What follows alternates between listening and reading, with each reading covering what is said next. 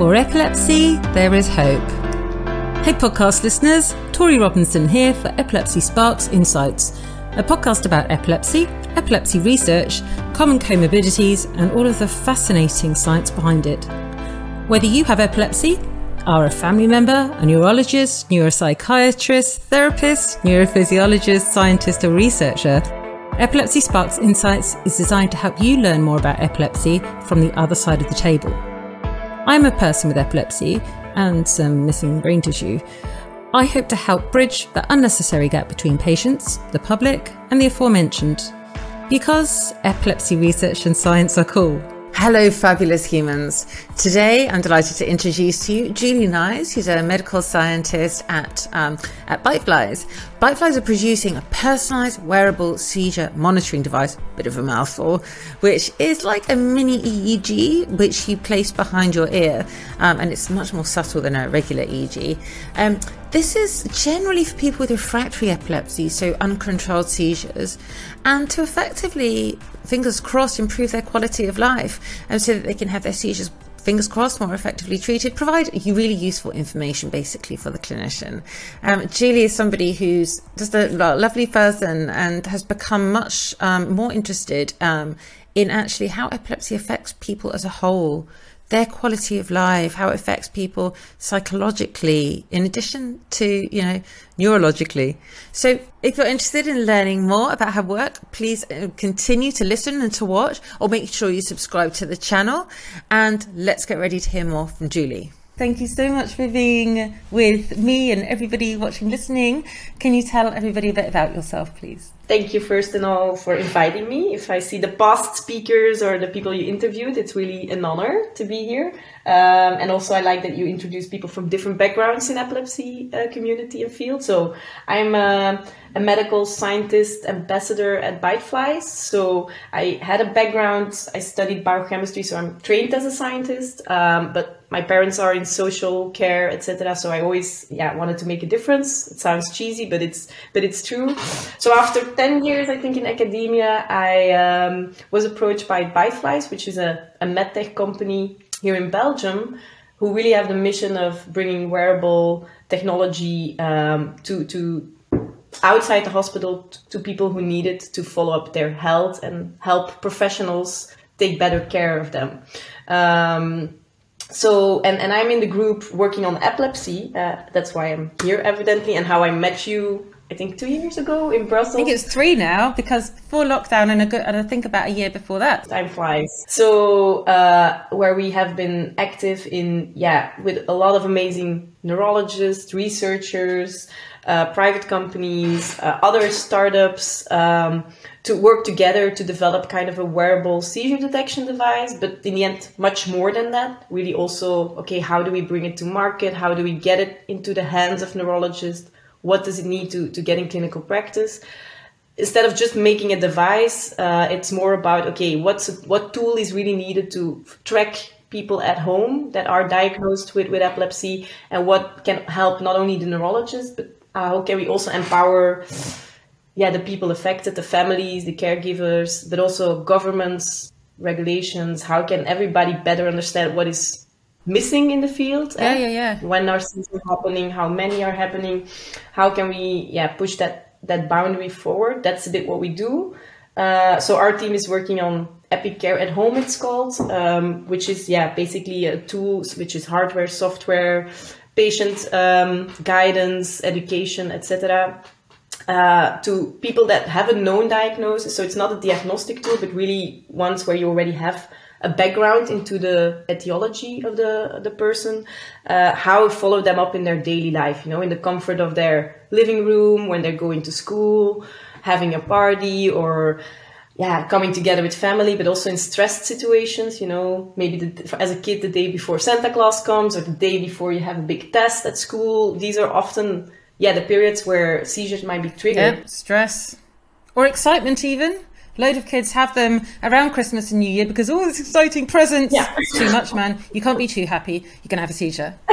but yeah, there's nobody there, or there's no, yeah, how you say a medical device hooked up to you to to, to measure it. Hmm. So we want to do that in a discreet way because I understand it, it should be not too obtrusive um, in a comfortable way. So that's where wearable technology and I think other technologies in the field from other companies as well, digital tools, better education, better care can help to capture what's really happening in life, you know, when you're doing the things you do on a daily basis. So that people can picture this. So the device, so guys, I've worn this and I, yes, totally look hot with it on, of course. But so goes, this, this is for temporal lobe, correct? For now, yes, and for absence seizures mm-hmm. um, as well. Yeah. yeah. So yeah, like I, have worn it behind. I've like applied it myself, put it on behind mm-hmm. my ears, as I said, looking hot as, and yeah um, with a few wires and stuff, and it's like something on your phone um, that links up to there. And but since I, I gave it a shot, things have come on further. I think like really sort of advanced. You've advanced the development of the product and the service, right?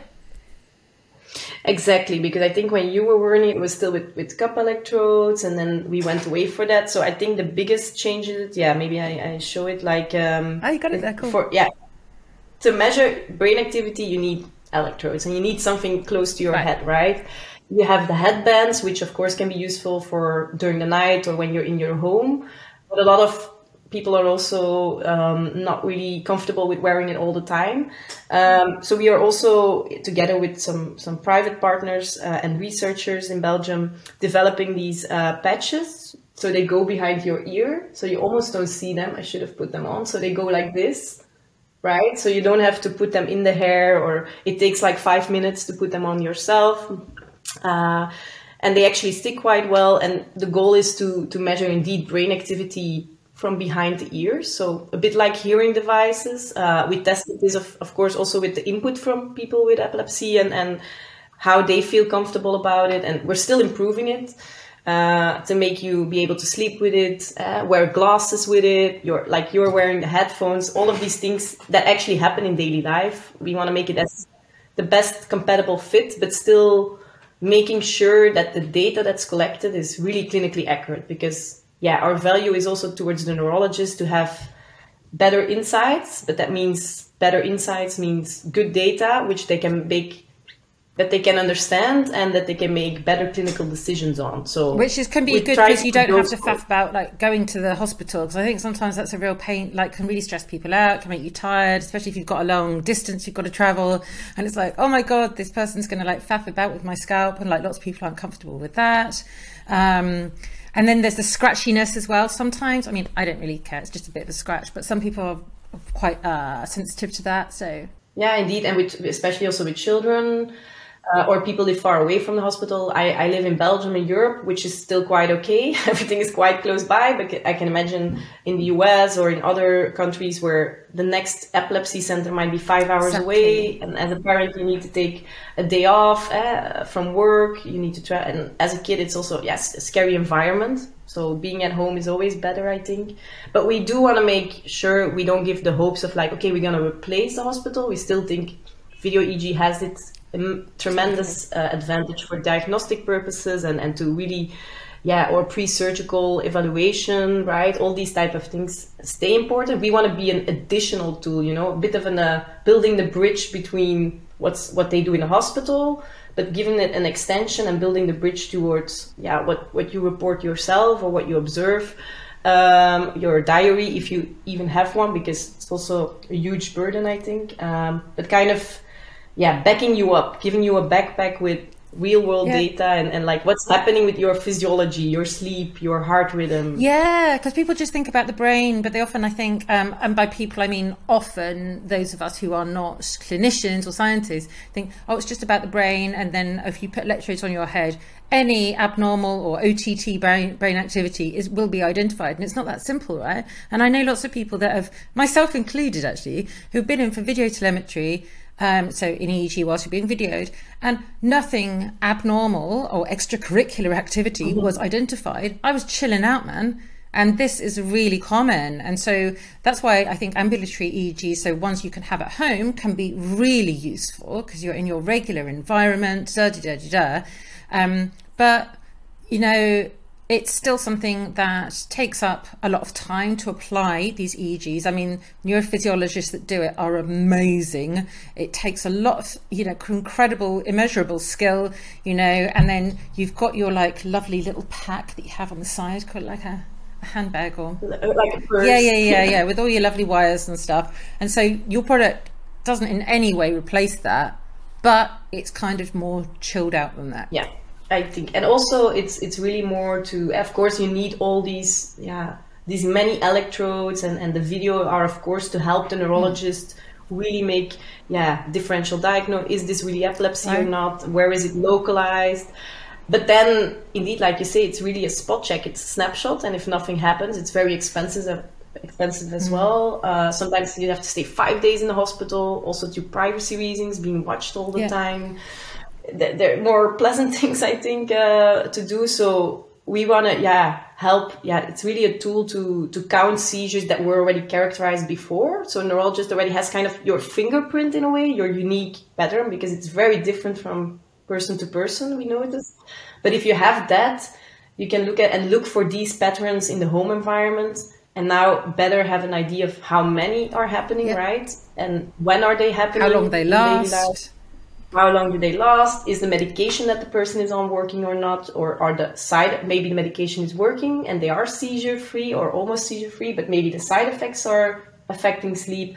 Like it's really a tool to yeah instead of doing guesswork and and empirically trying to go oh, try this try this try this really speed that up and and get the right person on the right treatment or the right care pathway as soon as possible because I've heard that from your personal story as well. This can take 10, 15, 20 Yeah. years, which really blows my mind of there is technology, we can get more data, we can back up the neurologist and the persons affected. Like we could speed this up so much more. Um, also to a certain extent, Yeah. I think other technologies will be needed and new drug development, new other devices, gene therapy, which is really Exciting, cool exciting stuff. So I think that all together will will help speed that up in a way and, and also reduce the costs to not only the families but society to hospitals and really make it more yeah tailored and targeted specific uh, those are the typical things I think we are striving Yeah, for. because Uh, if you, the longer it takes to get controlled seizures, if you're lucky enough to, of course, um, receive, receive that, there'll be a reduction in expense to the hospitals, fewer ambulance rides. This is generalizing, of course, but, um, you know, and treatments and potential surgeries, as you know, like fractured clavicle because of bad seizure and stuff, you know, and then also, you know, if you can get more effective treatment earlier as a result of things like this, then you can hopefully um, reduce the, or at least the period of time that you have to wait to, or to experience um, very common psychiatric comorbidities. Um, just address things earlier more effectively. And also it's just like really quite fun to do at home i think. Like i understand that some people get stressed out about it and stuff but i think it's really cool to have some personal involvement in your actual monitoring of your brain activity you know? And there's like people oh also you know your colleague that um helps people you know put this on um and yeah she's amazing yeah, we think that the human factor is yeah. You can bring a device to to the neurologist, and, and, you can build an app and and a dashboard like software to help visualize the data to the neurologist. But then you mentioned, I think one of the also important factors is is the human touch, you know, and the feel of we will help you get this uh, get this straight because we see that with a lot of people we we uh, are measuring that they're super engaged, super interested. They want also feedback, like how is I, how am I doing? Did I do it right? What is my brain telling? Um, how is this gonna help my neurologist?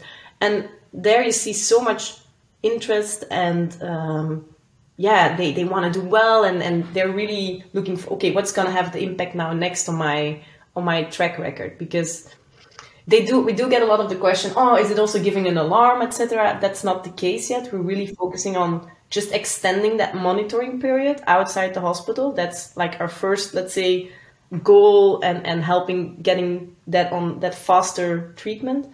But that doesn't mean in the future indeed when when algorithms and software uh, uh, the, the buzzword ai gets better then we can take that step. But you have to be very careful before going there uh, to make sure you're yeah what you alarm is, is really something real, right? So I think there's already a lot of value in just monitoring and having insights in your disease progression or the how the epilepsy evolves over time and how you should match that to the right treatment options. That's already a huge value on its own, I think. I completely agree. I, I see understandably, like lots of people with epilepsy and, and other diseases, you know, they'll say, well, I want this device or this app to do this, this, and this, this, and this. Well, sometimes it's better to have a device that does something brilliantly. It's of high quality, the data is reliable, um, rather than having your finger in so many little pies and it's all a bit pants. We'd much rather have quality over quantity of functions.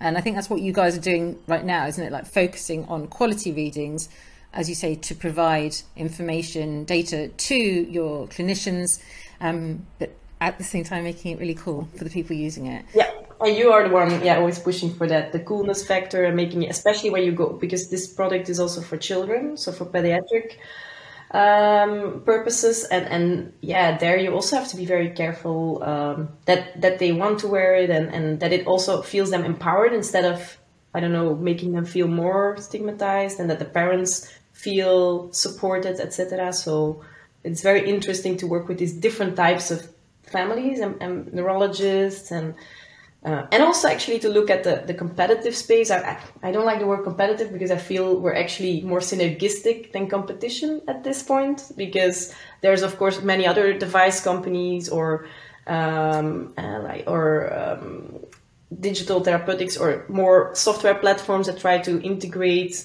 many epilepsy care centers more together. Like you know we're all pulling on the same cord and and I don't feel it's direct competition because as you know, epilepsy is super complex and every everybody has kind of their unique profile and, and needs. And I think you can also not expect from one company or one software or one device to help all of them, right? We need to be kind of a, a portfolio and then the neurologist or someone and, and, and the families themselves, depending on their context, depending on their needs, uh, can then decide which one fits the best or a combination of them. Like you can wear a watch and you can wear our system, or maybe you have, uh, it's better to have a subscalp EEG as yeah. well. I mean, there are many options, a lot of cool technologies getting there. I think the biggest hurdle for most of them, or at least the ones that are not consumer focused, but focusing on, on, on being a medical device and being in the hands of hospitals and then prescribed by neurologists towards uh, people uh, affected we have to go through a lot of certification, medical regulation so. to prove safety mm. and efficacy, which which I think is really good. Um, but then uh, that part is is manageable. But then you also have to show to to governments and payers, hey, this needs to be reimbursed both for the, the totally. patient and the neurologist because this you can imagine already if you start measuring at home a few days, a few weeks, this all this data, big data also needs to be processed, needs to be looked at. And we are doing our best to build, um, yeah, analytics or like software to help find regions that could potentially be relevant for clinical decisions. But still, it will take some time of neurologists to review, and they also need to learn to deal with this new type of data. And there, yeah, showing the economical value as well towards society, and of course towards the personal lives of um, of those affected, that that's gonna be yeah very important to get reimbursement and get epilepsy really on the high priority list, not only of research but also of how to change care pathways because it didn't change for the last 20 25 years. There's billing codes for neurologists or hospitals for okay a classical video EEG visit but then it's and maybe one or two days ambulatory EEG, like eh, but that's it. Exactly. It's like oh you know and often that isn't enough. And we were talking no, before exactly. about some papers that we've read in different countries of the uh, financial expense to countries and economies of refractory epilepsy. And it is absolutely huge. Like, we're talking billions per year. And some of the, I mean, numbers that we were talking about, we think are underestimated anyway, right? And so, for every single person in the world investing in this type of technology, um, to benefit people with epilepsy and their families, there is this ripple effect to the rest of society, and it will actually reduce the amount of money that is spent on caring for or um, treating people with epilepsy, as well as kind of like bettering their lives and making their lives worth living, you know? We have to prove this, and that, that will be, I mean, there's a huge willingness of neurologists and also uh, organizations. So I, I, a lot of people are talking about it. A lot of people say it will be a big blocker. But that's what I love about Byteflies, for instance, is we we don't step away from that challenge. You know, it's like okay, maybe we're still a company that's growing, we're a small team, but we're confident with the right partners, with the right connections, and there's a lot of super willing neurologists that that see the value, uh, pharma industry, other other tech companies. It's amazing um, what we can do together. And I think that realization is is coming, and we shouldn't be afraid for something that's not there. Somebody has to pioneer it, right? And we're not gonna step back because we see how much it's needed, and it's been a long time enough that nothing has changed. So somebody has to do it. Of course, we need to find the the the, the financial means and build the network to do that. But I think the future looks bright to to believe in that. And uh, I'm happy I'm in a company that says yeah, we don't step back. We, we go for this. It's needed. We put ourselves behind it. We'll see what comes on the way and try to be agile and, and yeah, take as much knowledge from other people into account and collaborate with the right people to, to, to yeah convince people it's right? not about, about um, ego and making money. I mean obviously that kind of comes in handy sometimes motivation but that's not what this is about. It's about improving. And and just to a, a really cool thing i think to end on is you were going to tell us about a lovely story of somebody of course whose id you won't disclose but who was pregnant um, and you helped her with her epilepsy. Just tell us about that we were talking before about the shift from being in clinical research to clinical practice and and the, the most yeah for me motivating and i think for the whole company working on this is uh, when you feel when you close that loop and you see the clinical value. So indeed there was a story where we were working with a hospital here in belgium um, with a lovely epileptologist and she uh, we just did a, a small demo or introduced what what Epicare at home was, uh, what for which patients it's valuable. And she said, "Oh, actually, I saw um, one of my um, patients was actually I saw her last week. She's she's pregnant, so she had to switch medication um, to to safeguard safety F for the yeah, for the some drugs aren't best when you're pregnant. Exactly. So she had to switch, and she she started to feel she she was diagnosed with with um she had juvenile absence epilepsy before, but she was actually seizure free, and now she she started to feel absences again, or she she felt she was absent, and she was getting really stressed about it. Um, of course, with the pregnancy as well. There's of course a time issue, so the neurologist called us and said, "Okay, I want to try this," uh, and and uh, also the person uh, affected said, uh, I, I, I, see a lot of value in this. So we teamed up. Time was crucial. We measured, I think, for one week. Um, so we measured her brain activity with these behind the ear uh, adhesives and the, the wearable technology. And we looked at her um, brain activity, and she herself also reported how many seizures she thought she had. And I bet it was way more, was it? Did she have way more than she thought? Yeah, I think we got five times more. So on average, she had like 30 a day um, and she only reported yeah five times less. Uh, but based on that combined information, still valuable information from herself and I think her partner, her husband, together with the with the data we could objective data we could collect. And we were sitting at the desk with the with the neurologist, and she was calling her assistant, like, "Come and watch! Look how, how well the, the seizures are represented. You can really see the absences in the raw EEG traces." Uh, and she's like, "Yeah, okay, this is way too much for one day indeed we need to switch uh, we need to increase the medication. Um, and yeah she the, she was also happy like she only had to look at the data but all the support during the week we did with our patient care experts. So she called with the patient to make sure the adhesives were good. We had a team in the background checking the quality of the data right? To make sure because the time was also very sensitive um, to, to measure it. And um, then seeing that immediately value um, and making it more predictable. Okay, she has so many seizures, probably average a day. The neurologist felt much more informed, and then she made a certain decision to to I think increase the do- the dosage uh, or F of the new drug, and and then follow her up again. but closing that loop felt so good. I came out of that meeting and I was like, this is why we do it. And this is just yeah. one story, right? It, I hope there, and we're building much more. But if you tell this also to like, imagine she didn't have that and she was just relying on the diary and they didn't get to that right medication. She was I don't know what the risk factor is of, of then having stress and all these other types uh, of having or more uh, more severe and hormonal differences well. and being tired because she's pregnant and so many different things. But it's interesting though. You like obviously this is just a one-off, and we don't want listeners to think, "Oh, this is the same for everybody." It's not the case. It's just no, no, of example of what of a great thing that can happen. But I, I know. Um, of one person. She ended up in hospital, unfortunately, status epilepticus, and um, for quite a long time. It was it was awful. And anyway, and then she said to me, we were texting, "Oh, I've had one seizure today." Anyway, it was something like five, six times as many seizures, and she had no idea. And they were tonic clonic seizures because her memory was just busted by the seizures themselves and the drugs and everything. And it was just really interesting for her.